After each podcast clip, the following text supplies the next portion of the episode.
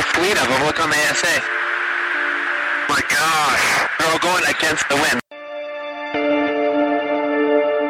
It was basically a cube with inside of sphere where the points of the cube uh, were touching outside of the sphere.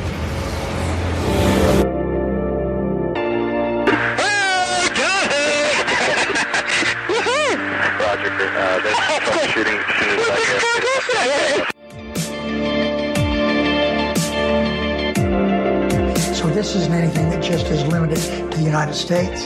It's a worldwide phenomenon.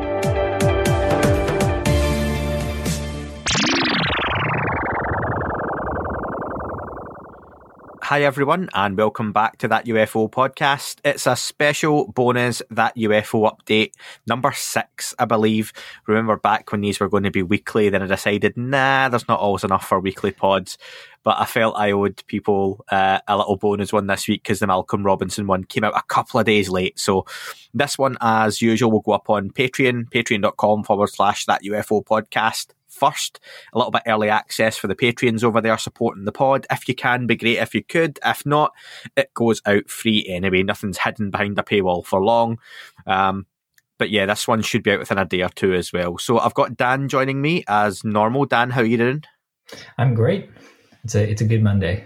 I, I said how you doing there, and it kind of get blocked. So I've got a little bit of a cold slash hay fever slash not COVID. I don't think so. You know, but yeah, we're recording anyway just to get this one out there because there's a few things. It. Oh yeah, you can't catch it virtually. Yeah, he's got his uh, antivirus software going, so he can't catch COVID through his computer. A little geek joke for people. Um, first off, want to um, give out our well wishes to Calvin Parker. I did it via Twitter last week, but um, Calvin Parker obviously was one of the former guests on the podcast. Um, is an elderly gent with a fascinating story, obviously of, of an abduction that took place in Pascagoula many many decades ago. However, he has had cancer uh, recently and has had to have uh, an operation to to try and get himself well again. So all, all our best wishes go out to to Calvin as well. It's, it's yeah, a really cool story, Calvin's, isn't it, Dan? Like it's pretty famous now as well. Yeah, yeah, absolutely. If if people aren't familiar, they should um, jump jump over to Google and just chuck chuck his name in um, and have a read. It's a it's a really strange case as well or they could go back and listen to that episode I recorded with them. Either or, you know, Google too, or yeah. yeah. but yeah, there's, there's, a lot of cool material out there as well. Um, but uh, there's a real honesty to his story. So all the best to Calvin, and hopefully he's, he's well again soon. And you know, he's not a big social media presence, but uh, obviously Phil Mantle and whatnot. Uh, and there's some uh, movies and TV shows in the works to to get his story out to a new audience as well. So all the best, Calvin, in your your recovery just a few updates for people as well. Some of these I've talked about online, uh, not cryptically, not deliberately, just uh, things weren't confirmed at the time either. But Steve Bassett will be the guest on the podcast this week. So if you haven't already, I've had quite a few. Send over your questions for Steve at UFOUAPAM at gmail.com. Uh, or you can DM them, but ideally, if you could please email them, it's much easier to keep track of the, the volume of questions that come in these days as well. Um, Paul Sinclair, British ufologist, should be coming on really soon as well. We're just looking to confirm a date for that one. Ryan Sprague will make his second appearance on the podcast very soon. Uh, in conjunction with uh, something I'm going to discuss in just a minute. And I've got Brandon Fugal lined up in the coming weeks for his first uh, of many, I'm sure, appearances on the podcast. This has been in the works for quite a while, but of course, it ties in nicely with the new series of the Secret of Skinwalker Ranch, I'll get it right for our US listeners, or if you're in the UK, The Curse of Skinwalker Ranch, as myself and Dan found out recording last year. Odd. It, it's oh, it's, so it's such a U- it's a UK thing, isn't it? It's like oh, yeah. it's the curse of Skinwalker. It's a secret. I'm intrigued by a secret though, whereas I'm put off by a curse. You know. No, that's why we watch the American ones legally, of course. um, but yeah, Brandon will be coming on to discuss the new series, what we can look forward to with that, and, and answer some more questions as well. So, really looking forward to speaking to Brandon.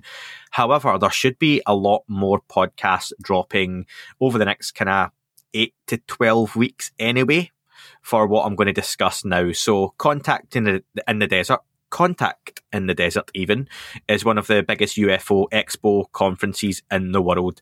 And this year's Contact in the Desert is going ahead in 87 days' time from now which is the 25th of June to the 28th of June 2021. You can check out all the details at contactinthedesert.com. I did put a poster up of the event on my Twitter. You can follow them on Twitter as well at I will find out. Dan, can you do some Jamieing for me and find out the Contact in the Desert official Twitter feed for me? I just don't want to log off my Twitter because I've got something uh, something pulled up already but Dan will grab that. There are a whole host of really cool guests, some of which have appeared on the podcast already. A lot of them, of course, hasn't. I can't interview everyone for the podcast, but what I do have is um, free reign over um, who I can get on the pod. So there's going to be some long form interviews. I did put out to all of you uh, asking who you would like to see, and a lot of big names obviously came back. So I'll get as many as I can on for proper interviews for the podcast, not only to talk about their appearance at Contact in the Desert, but more. Dan, I think, has the, the Twitter handle now. I do indeed. It is a CITD conference. That's the one. There you go. So at CITD conference, and you can follow Contact in the Desert on the Twitter, but you can find it on Facebook and all, all the usual places as well. Or you can just go to the website if you're old school like that at contactinthedesert.com for all information. But yeah, so a lot of those guests will be appearing. Ryan Sprague, who is one of the youngest uh, guests of Contact in the Desert this year, uh, very deserving as well, will be there and we'll be speaking to him all about it. But what you'll get is, like I say, those long form interviews where I get to speak to the guests on different topics, you know, ancient archaeological sites, uh, remote viewing, UFOs, abductions, ET experiences, all of the above. But what I'm going to do is also record a series of 10 to 15 minute preview interviews where guests who I can't get on long form or for whatever reason, and I'll release those leading up to the event as well over the coming months and that'll allow you to kind of pick and choose any guests that you want to have a little bit of a listen to, find out what they're going to be talking about at Contact in the Desert, and just hear little snippets and previews as well. And depending on feedback, potentially get some of those on for long form interviews too. So Dan, I, Dan, I ran that one past, thought that sounded like an all right idea. So if you don't like it, blame Dan. That's fair. That's fair. But, but yeah, there's there's some good ones on there. Dan, anyone particular you're kind of looking forward to hearing from? Well, I'm I'm intrigued to to hear you follow up with a lot of people that you've interviewed already because a lot's happened since you spoke to them, and I think mm. they're going to have some things to share. Um, there are some ancient civilization uh, lectures that are going to be happening that I'm really intrigued by.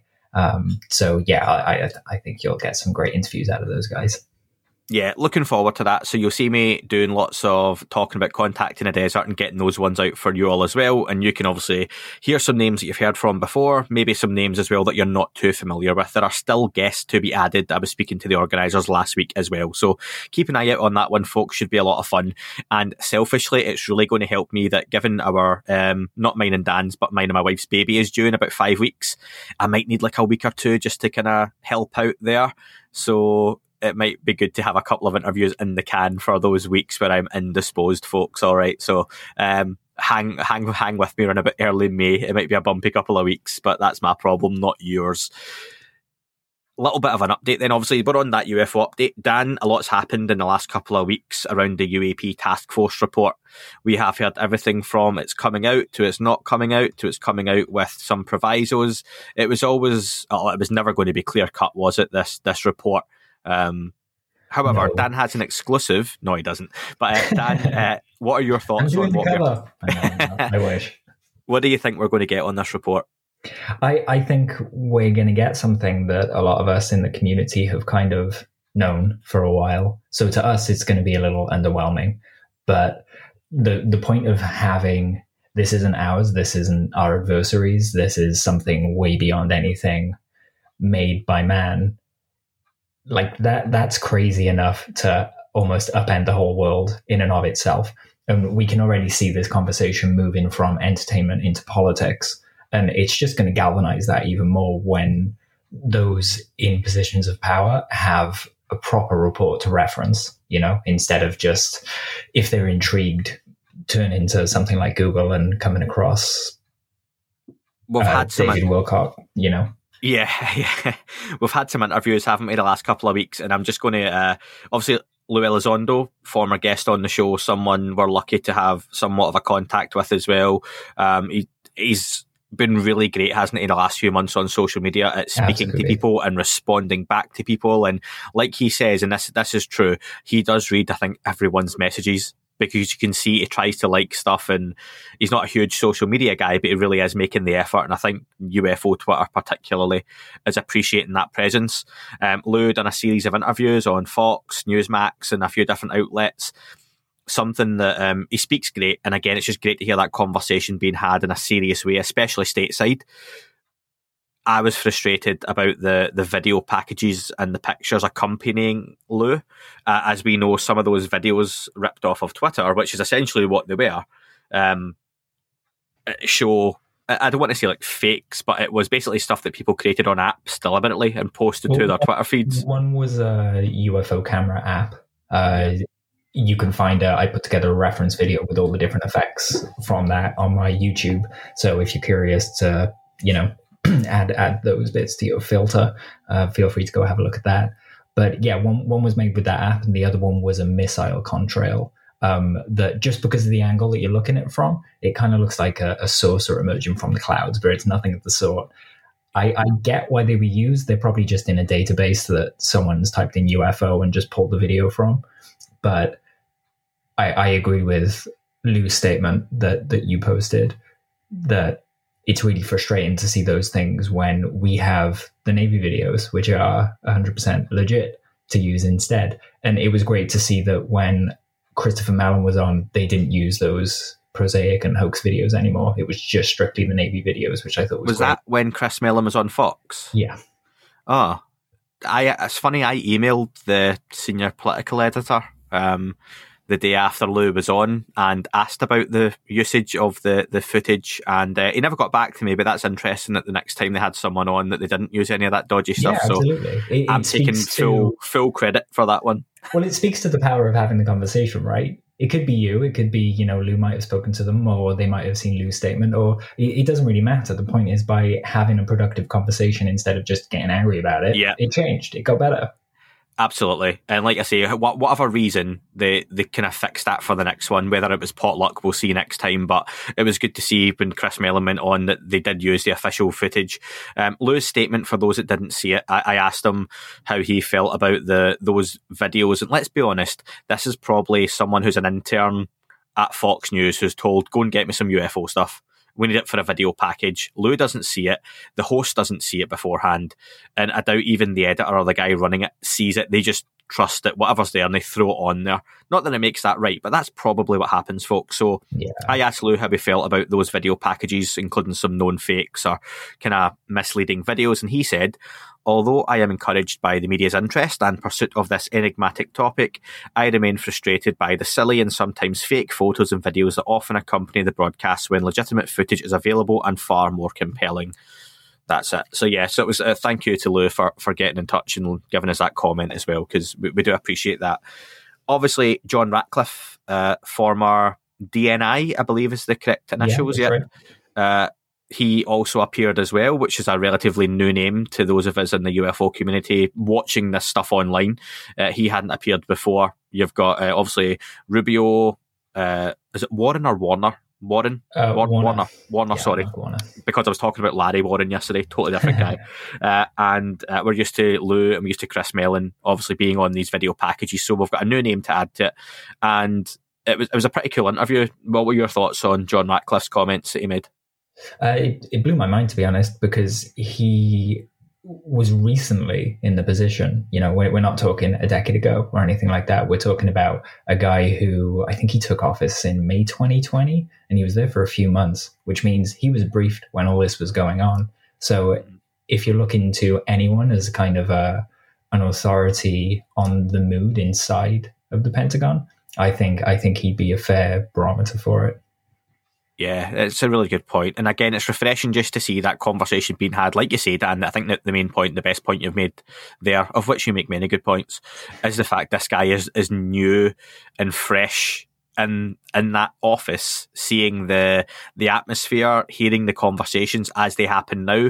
It's not as great as it is someone who was there 20, 30, 40 years ago even 15 or 10 years ago. They've been there now. They know what these conversations are like, what's being had, and he's come out and still made a statement.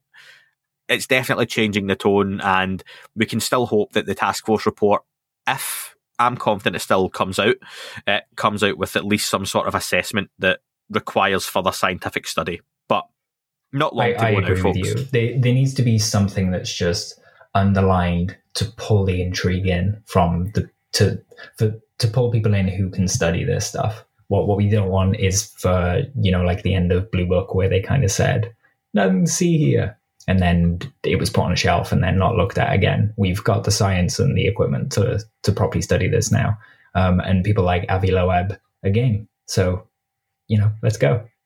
That's it. And hopefully more and more names come into the fray as well. And we see more podcasts, Joe Rogan getting some of these guys on, um, other high profile podcasts as well, even with, um, oh, that, there's another name that I forgot to mention. James Fox should be on the podcast hopefully next month. Um, i am in contact with James now. Um, so it'll be good to get him on as well. Uh, James is pretty good at teasing stuff as well, isn't he? That he may or may not know and stuff may or not, may not be coming out, which is always kind of good to hear. I'm, I'm really intrigued to ask James about a particular thing. He has a neighbor that he's he's mentioned called Walter Murch, who is kind of one of the the biggest heavy hitters in Hollywood in terms of editing. Um, he is responsible for helping to make Final Cut Pro, for example. But he, he wrote a book about editing um, and how it relates to how we dream and there's a really interesting connection there with consciousness and dreaming and UFOs that I, I kind of want to know if they've had any conversations about it. Nice. Well, you can ask him because you can come on that one as well, Dan. I so yeah, um, James Fox should be coming on, and I'm just getting a date with Tim McMillan as well. So loads happening, loads of guests, loads of names. I will try and get uh, as much content out there for you as I can, um, but obviously keeping the, the quality levels as high, as high as possible too. But yeah, so there should be loads coming up over the coming months and well into the summer as well. And the conversation, as soon as that task force report comes out and is published, will be ramping up then as well. So look out for all that to come, folks we thought we would add a little bit of uh, an extra part into the update as well. A few weeks ago on Twitter, I asked you, um, what for you is the most overlooked, under researched, or least reported on aspect of UFOs or UAP? And you didn't let me down and you came in with loads of really interesting comments and ideas. So I thought myself and Dan would have a read through these. Uh, apologies if we miss any off or, or not, but the idea is we're just going to read through them, give people some food for thought. If you want to go back and find the tweet, it was on the 14th of March at uh, 11 minutes past 10 on the UFO UAP AM, that UFO podcast feed. But we'll talk through these and, and pick up on a few to go on that. You got time for that, Dan? Absolutely. Really awkward if Dan said no, given we didn't exist to do that. Yeah. Um, so first up, we had UK UAP. Um, he thought, or they thought, that overlooked was the ancient esoteric links to the phenomenon under researched, we talk about a unified theory in physics, but what about one bridging the converge of ufology, parapsychology, and the paranormal? Some big words there. And least reported are the UAP or UAP effects on altered states of consciousness. Ooh, I like this one. I thought you would, Dan. Yeah, that's yeah. Go on, Dan. Thoughts on that one?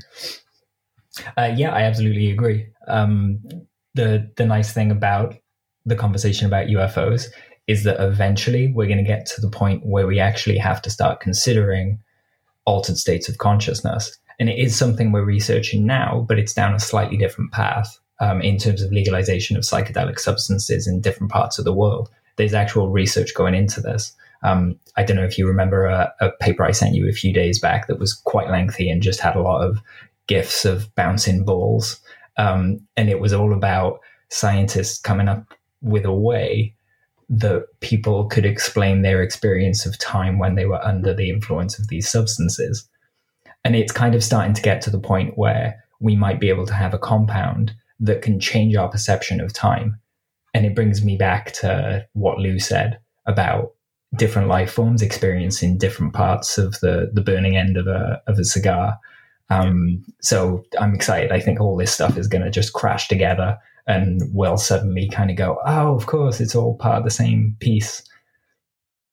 and that's never something, especially those those kind of psychedelics or gateway drugs, whatever you want to call them, that I've I've touched on before in the podcast with various people in different interviews and speaking on the roundtables, like yourself and Gaucho and Dave, but never had like a guest on to exclusively discuss. One of the guests at Contact in the Desert is Dr. Andrew Gallimore, who I wasn't familiar with, but I'm told he is really good to speak to on that topic as well. So that That'd is one that you, you may hear about on the podcast soon, hopefully as well. So yeah, really good shout. Uh, Dave Smethurst, um, we like Dave and sends in a lot of really good questions as well. He mentions underground or deep sea bases and possible mm. crypto terrestrial origins. So the, the, the under the water thing that this is one that really came to prominence for for me when you watch Unidentified and a whole series, uh, especially series one when kind of Sean and Lou got together uh, for the first time in a long time, uh, and they were going out at sea, weren't they? And they were meeting fishermen, and they were always by the water or by a pier or by a harbour, right. and like they were almost constantly, yeah, almost pointing constantly at the water, going, "Look, look down here. We should look down here, shouldn't we?" Um, so I always found that really intriguing ever since then, and it's something that a lot more people start to go to now, don't they? They do. Um, I, I'd point people to Preston Dennett. He's done some great work on underwater bases, especially the one near Catalina, which has been said to have uh, when when I say they, I wish I remembered the names, but scientists, people who went and studied this, they they did kind of sonar scans, and occasionally when they've done it, there has been a, a big mass under the water that hasn't been there the next time they've gone back. So it's really intriguing in terms of maybe a moving base or you know something that is maybe here but not quite here. Um, yeah, I don't want to speculate too much because I can get crazy, but it's intriguing. Could that be a pod of whales? Uh, well, it could be, but these kind of things have uh, like a signature. So a pod of whales, you'd be able to differentiate it from something that looked like, I don't know, an underwater building, for example. Underwater seagulls? on mass. No, we've been there before, haven't we? That's one we've done to death now. But yeah, really good shout from Dave. Uh, Matt Hurley, that if ETs can manipulate abductees' minds, what might they be doing at a macro level to world leaders? Oh, that's conspiracy territory, isn't it? Like, in a good I way, mean, though. K- kinda. When when you go back in history and you start reading about conflicts, there's there's a consistent theme that everyone is serving their god. So whether we're looking at the Spanish and the Mayans or, you know, any other conflict in the world, it's all at the behest of gods. And we know there's kind of a bit of crossover and, and maybe a connection between the old idea of Greek gods and what we call gods and what we call UFOs. So it could be all to do with that. Really good shout. And, and again, we're hearing as part of this task force report some of the pushback potentially could be from those within government who are very religious and they're looking at this from a strictly angelic slash demonic aspect. And I think that was something when I spoke to Ryan Bledsoe, he used the phraseology that I, I liked of let's let's put some of the language we've used in a box and throw it out the window.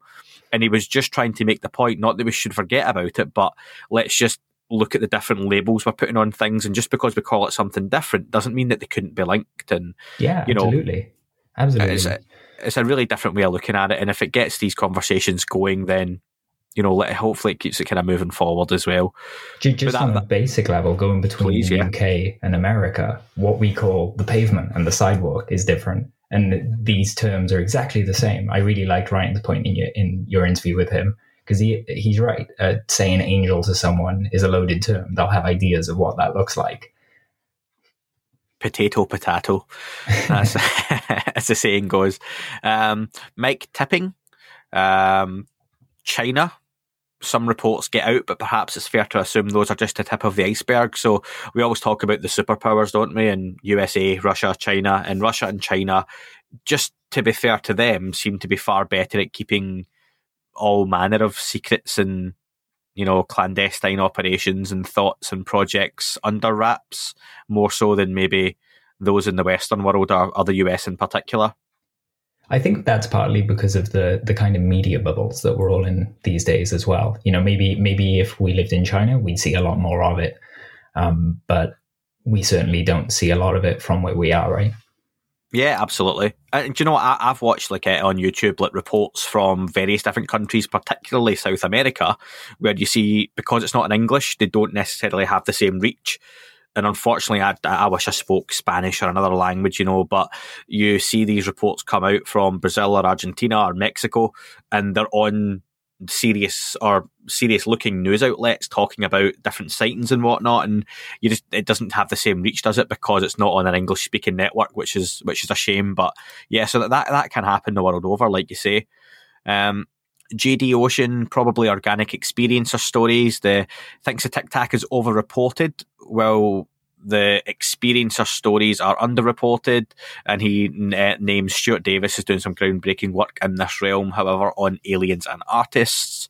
That's a good one. Uh, Barry 2.0, Chupa Chupas, more widespread than realised. Also linked to that, we underappreciate the phenomenons linked to large bodies of water, which we touched on. Cheers, Barry. Graham, uh, he mentions that where the tic tac was coming from before the Nimitz encounter started, Kevin Day stated the traces were dropping in from, and he gives some different uh, heights and altitudes, um, which was the limit of the coverage potentially. Did any other agency track them beforehand or after? Have other UAPs been picked up at higher altitudes? I believe, and I mentioned to Graham on that thread that when we spoke, or when I spoke to PJ, Gary, Voorhis, and Kevin Day on the roundtable, they mentioned, and I think Gary brought up that the the Tic Tacs were picked up by another agency on the the coast. They wouldn't allude as to who, but I imagine some some agency that can track things coming in from a far higher altitude, if not space. And they had been tracking them for some time as well. Was that right, Dan? Yeah, that's that's right. Um, we, we've had reports of a land based radar picking them up, um, and also allusions to uh, baiting the Tic Tacs Yeah. and, and the various craft there. So someone knew what was going on and they were ready to watch. it it certainly seems, and I think it's fair, and this is just assuming, okay, but more than one set of eyes were on these Tic Tacs at the time. Yeah. The incident does people forget wasn't one day; it was between seven and ten days. This went on for. So, if other agencies or other groups were watching these, it could have been more than one, could have been more than two. Then that could be a really good reason why people turned up on these aircraft carriers or as quickly as they did after and, these we, incidents we kind of have a repeat as well, right? The the deck logs went missing uh, for those ships for those particular dates. Um, Lou and Chris have said how concerning that is because it's just not not the done thing. And now we have another event with the USS Kidd and three other ships where the deck logs for I, I'm fairly sure it's 15 days, but multiple days, I'll say, um, are just missing. Someone's got them. Someone took them and they, they're crazy events as well. You know, if those the deck logs that are missing are anything like what we've managed to, I say we, what Dave Beaty, um, Mark, and I, f- I forget the other person who published the, the work, but the guys that published that article, if it's anything like what they got, then it's incredible. And we need that out. very much. Next one was Bob Fiddeman. Uh, Bob said he he listed a few different points. So whether or not they are manned vehicles, and he uses the term manned loosely, he says whether or not they are invisible to some of us yet visible to others. I put a lot of stock into that one, just giving my own experiences and and hearing other people's.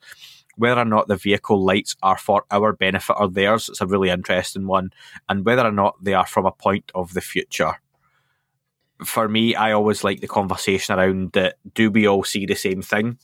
And uh, what uh, oh, what interview was it? It was George Knapp interview recently that I done. Um, I like uh, that George Knapp brought up on that interview that the Batman balloon, and I'm doing the inverted air quotes for that one. The Batman balloon photograph. There are multiple photographs from that same event as pilots circled the object, and George claims that those other photographs show different shapes.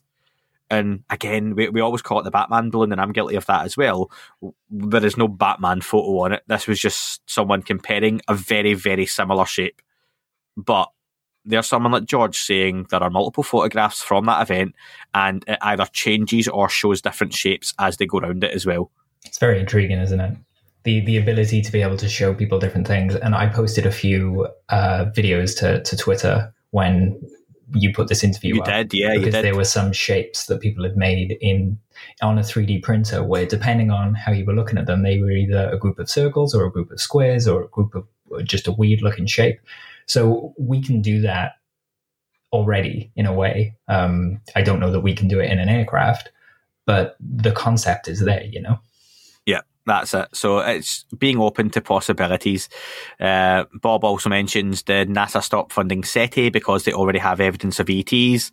Let's not bring up Seth Seth Shostak after the the quotes from yesterday. Um, The next one was. I, I think of SETI like someone sat by the phone waiting for someone to ring when the person they want to ring is sat next to them in the chair. Yes. Yeah. Uh, Geo brings up the connection to subsequent paranormal experiences thereafter, and that's something I've talked about in various shows. And, and Thomas Winterton talked about those in the hitchhiker phenomenon. George Knapp, um, I thought was very telling when I spoke to him and asked him about it off the back of one of the listener questions, and he didn't really want to go into it, but that experience sounds like it definitely had a bit of a profound effect on him. Um, it's a it's a scary part of the the whole phenomena, really some some of us I've had some weird things happen around me this week, um, and I've been sending voice messages to Sean Cahill as they've happened, and he's kind of helped me through them. But my reaction to them compared to my mum's reaction to them, who witnessed something moving with me, she freaked out and just left the house. Whereas I sat down and kind of thought I need to work my way through this and figure out what actually happened if it was what we think it was. And they're two very different reactions you know that's one person that's ready for the conversation and one person that just is not ever going to be ready for it you know? Yeah. I mean people are going to want me to probe you on that one dan. Well i mean ba- basically i've i've been experiencing sounds and objects moving. And and when i say sounds i mean kind of like a a low hum kind of buzzing but in a space where there was nothing uh, one one point, my dog was barking at the curtain, and it was at the base of the curtain, and I could only hear it when I kind of be down. Um, and then the one that I had a witness to was just there was a knife on the side, and the knife there was nothing around. We weren't near it.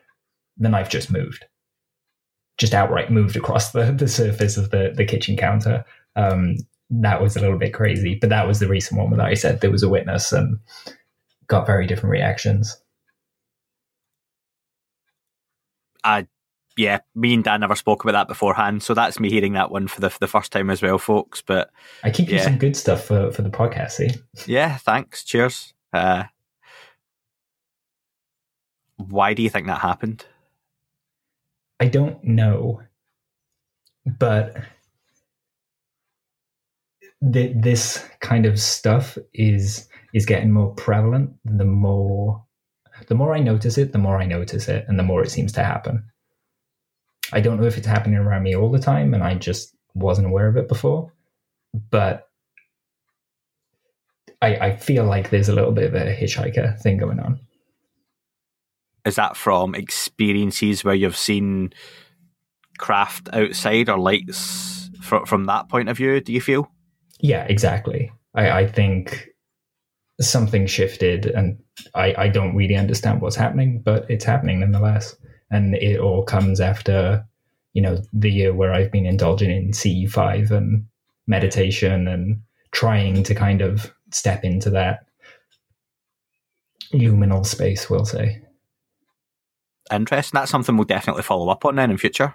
Sure. Look out for Dan being on the podcast properly. My, my I say properly is as a guest. Next time I hear the noise, that I just keep my phone with me all the time now so I can record it. And at the very least, then I'll have something to show instead of just a story. Awesome. That's really good. Thanks for sharing. Uh, Clayton M. Davis mentions abduction experiencers who report seeing human military onboard crafts. That's that's one for another time, definitely. But that's an interesting one. Uh, Sarah Collins, commonalities amongst experiencers, claims of genetic manipulation, physical side effects, telepathic abilities we had Dan Warren, uh, anything water related, use or collection of water, travel through water, um, the originate from the oceans comment from a few months ago. So yeah, that's something we touched on earlier. Complete reports, uh, the odd, the oddball Aussie says of just hot topic still reporting. Adam Reed, just the sheer amount of reports that have gone on for decades, as far back as I can remember as a child, there have always been tales and stories of UFOs. It's, it's just astonishing how the subject has always been swept under the rug. Well, hopefully not for too much longer, or at least we're going to get something in the form of the task force report coming out to, to move it forward. I can't see the task force report. I think we've accepted now I, didn't. I never thought this anyway from the start, but it was never going to be okay. Here's what we know, but it was going to be a way to move the conversation forward in a in a positive way. Did Did Doctor, you see the the Canadian report that came out recently?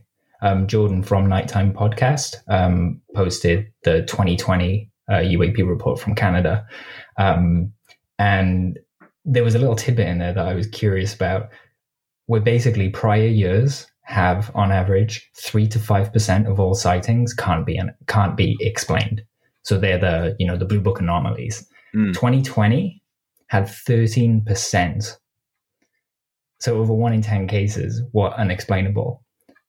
So I I feel like the activity is on an uptick, and it's not necessarily completely down to the to the processes of government.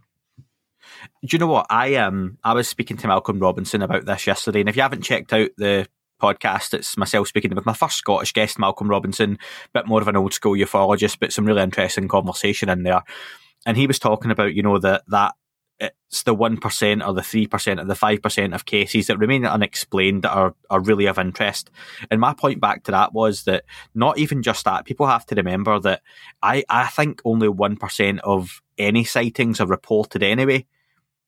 So if we are saying that 95% or there in Canada, what 87% of cases um, were explained and 13% weren't, that's that 100% is made up of probably less than 1% of all sightings.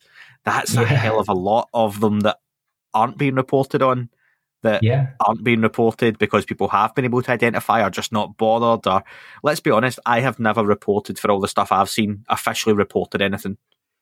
I reported one, my first one, and that was it. After that, it, I mean, it was a lengthy process, and there was just a lot to put in and a, a lot that was asking me about. And I just thought, well, I mean, that was the reason I made that little shortcut so I could record them faster in my own way. In my, in but my you, also, you also feel, don't but, you? Like, what's the point? Yeah, exactly. It doesn't go anywhere. I mean, it is a database, but what are they doing with it?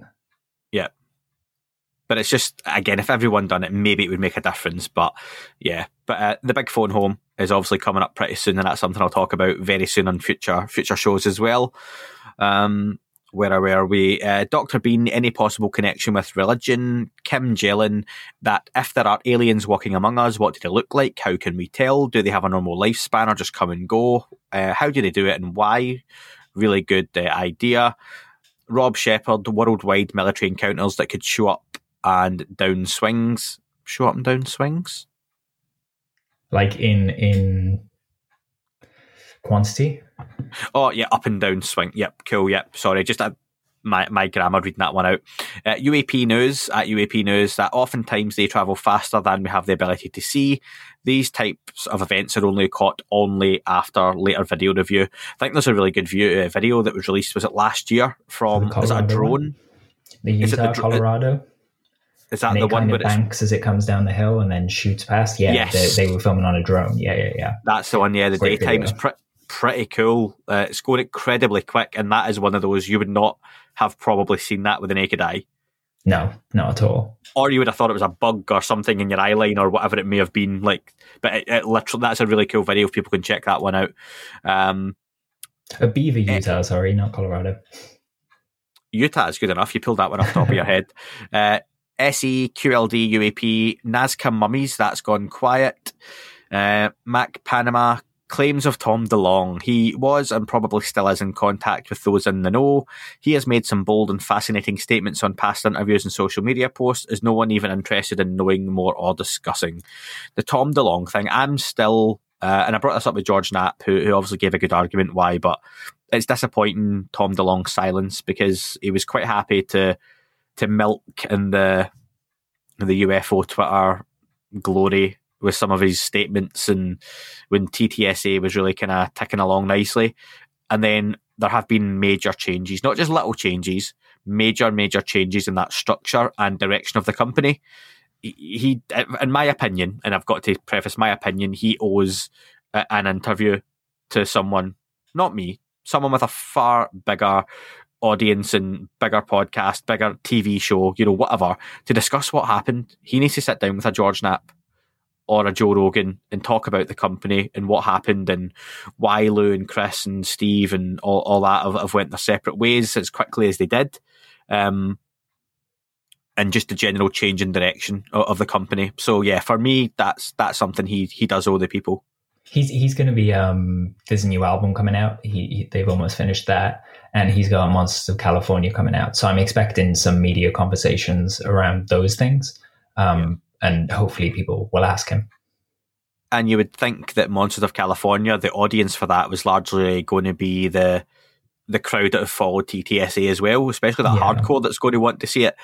There's a lot of people who could really be put off by what's happened to even see that. So he's got a little bit of social media kissing up to do, I think. I'm I'm hoping that when we see that film, it that that it's kind of in a similar vein to the the the fictional I'm doing the Bunny Ears Sekret Machines books. Um, yeah. That it, it kind of plays with fact and fiction in that same way. I think that's what a lot of us are expecting. I don't want to sound sanctimonious either when I say about Tom O's social media explanations, but again, he, he was really happy to do lots of shouting, and a lot of us got behind him and you do feel personally let down. And I'm someone who didn't invest in them. I I bought a hoodie and some stickers and stuff, and Dan, I sent you one of the t-shirts. Like, and it's like, Thank you. you know, you were repping and you were that. Ah, you're welcome. You were supporting the company though, and I didn't have the money to throw at them that other people and other people put substantial amounts of money because it wasn't cheap to invest even at a basic level. But yeah, that that's been disappointing for me, and I definitely feel there's there's been too much silence on his end. Um, Pint Size Farmer makes the point that uh, of the negative poltergeist activity that often accompanies UFO encounters, as Dan touched on there. The connection between the paranormal and UFOs. Why does a UFO encounter often lead to disturbing spirit encounters, such as moving knives on on the countertop? Dan, I suppose on that one. Um, I, I think there. there's there's some effect with the brain's filter. That that's what I would say on that. As soon as as soon as you kind of see something that breaks the filter, the filter doesn't doesn't go back to how it was. The the door's cracked open a little yeah. bit. Uh, we'll fire through a few more of these folks because we wanted to keep this one short as a bit of a bonus for you. And for those who maybe don't have the time or the will to listen to one of the longer interviews and me rambling on, uh, we'll get this fired out and finished off. So, um, Chris Fowler had posted a video in the chat as well of a UK sighting from 1994. Check that one out. You've got uh, Erin, uh, who's um, been really good keeping in touch as well on the podcast. Thanks, Erin. USOs, everything water related. Uh, oh, I'm going to pronounce this terribly, but Gelrich uh, Sagnius. What happens next after we have official confirmation and open contact? How will humanity integrate with interstellar community and ET civilizations? Someone commented, um, funnily, we give them COVID and tax them for visiting. Probably not far off. Not far off. Um, Dystopia Drifter, cases of experiencers eliciting a response from UFOs. And he's put an article up there as well for people to check out. Adam Fenrich, every year dozens of unobstructed sightings of extraordinary craft from lucid witnesses who have no desire for the attention the report could bring. Uh, their reports are either a fabrication or a historic event worthy of study potentially. Stephen West, USOs in plain sight. Uh, Jeffrey Lander, an actual assessment of course of action. Obviously, the government knows something we don't. They act like nothing exists. Um, Render three six five, probably everything that came out of Bentwaters. That's that again. That's one to go to back into the archives for. Uh, full stop. Uh, why all cases sightings seem to be unique, commonalities in shape behaviour, but pretty much different every time. That's one I've discussed a couple of times on the podcast as well. You can deep dive back into those big question from NARCAP. I think folks that are doing real research, meeting science or academic research, publication standards don't get a lot of attention, though they are carrying the ball. There are only a few that I know of. Authors under studies uh, DM me for names and papers. That's fair. Totally a- opinion as well.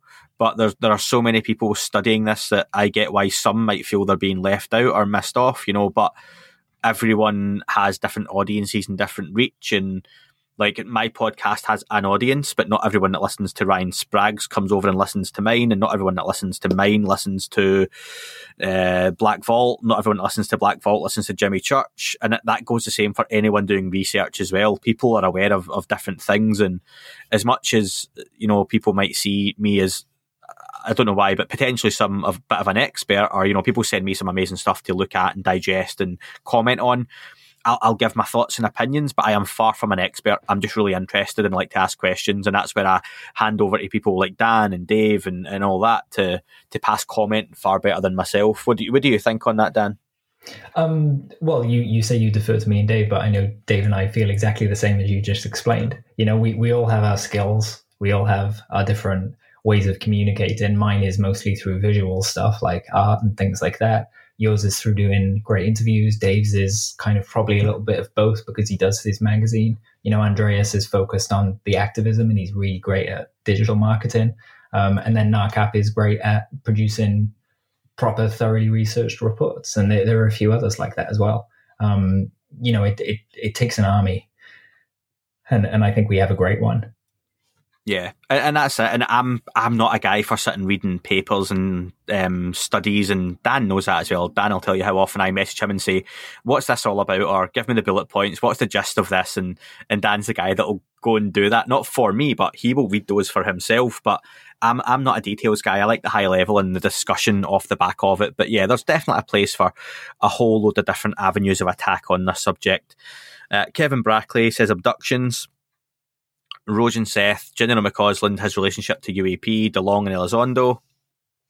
After that, we had a few on cattle mutilations, points of origin, BWP, everything that's happened since December 2017, crop circles, and a few more as well, folks. If I've not read out your name for something or what, there was a whole load on there. So it's a thread worth checking out, and it's something that we'll potentially come back to for a roundtable as well. Uh, and I'll be putting out some more topics pretty soon as you've heard on this roundup, and it's let us update you as well a little bit in audio form, what's coming up on the podcast over the next few months at least, it's going to take us up.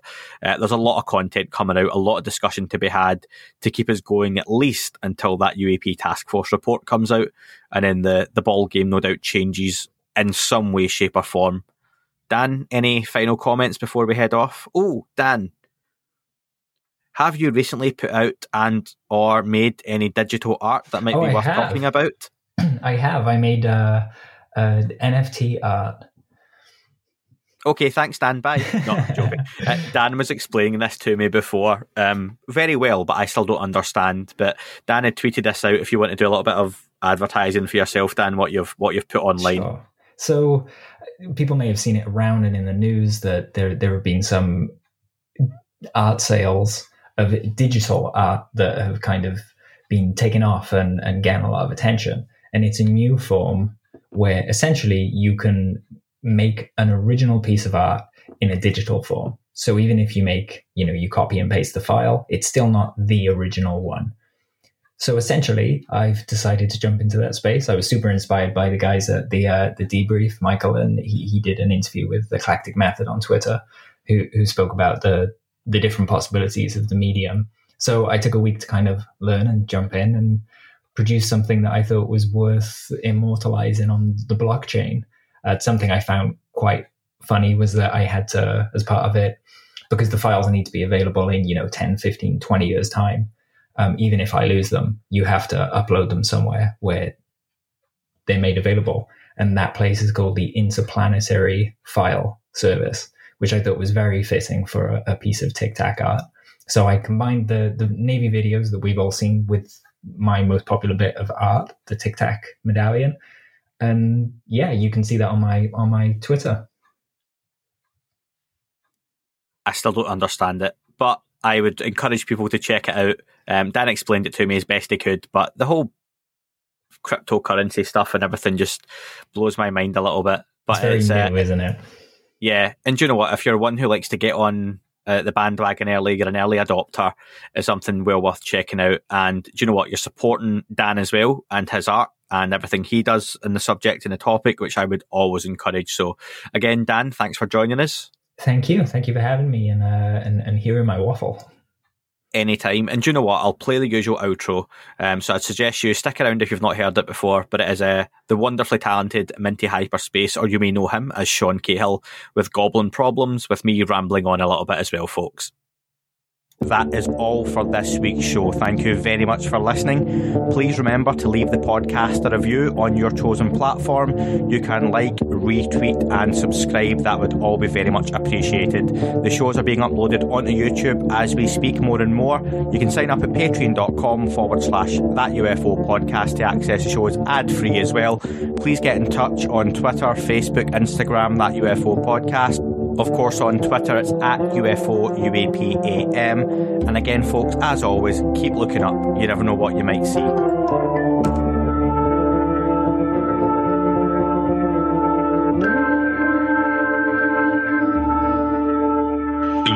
Tic Tac and not quite a saucer.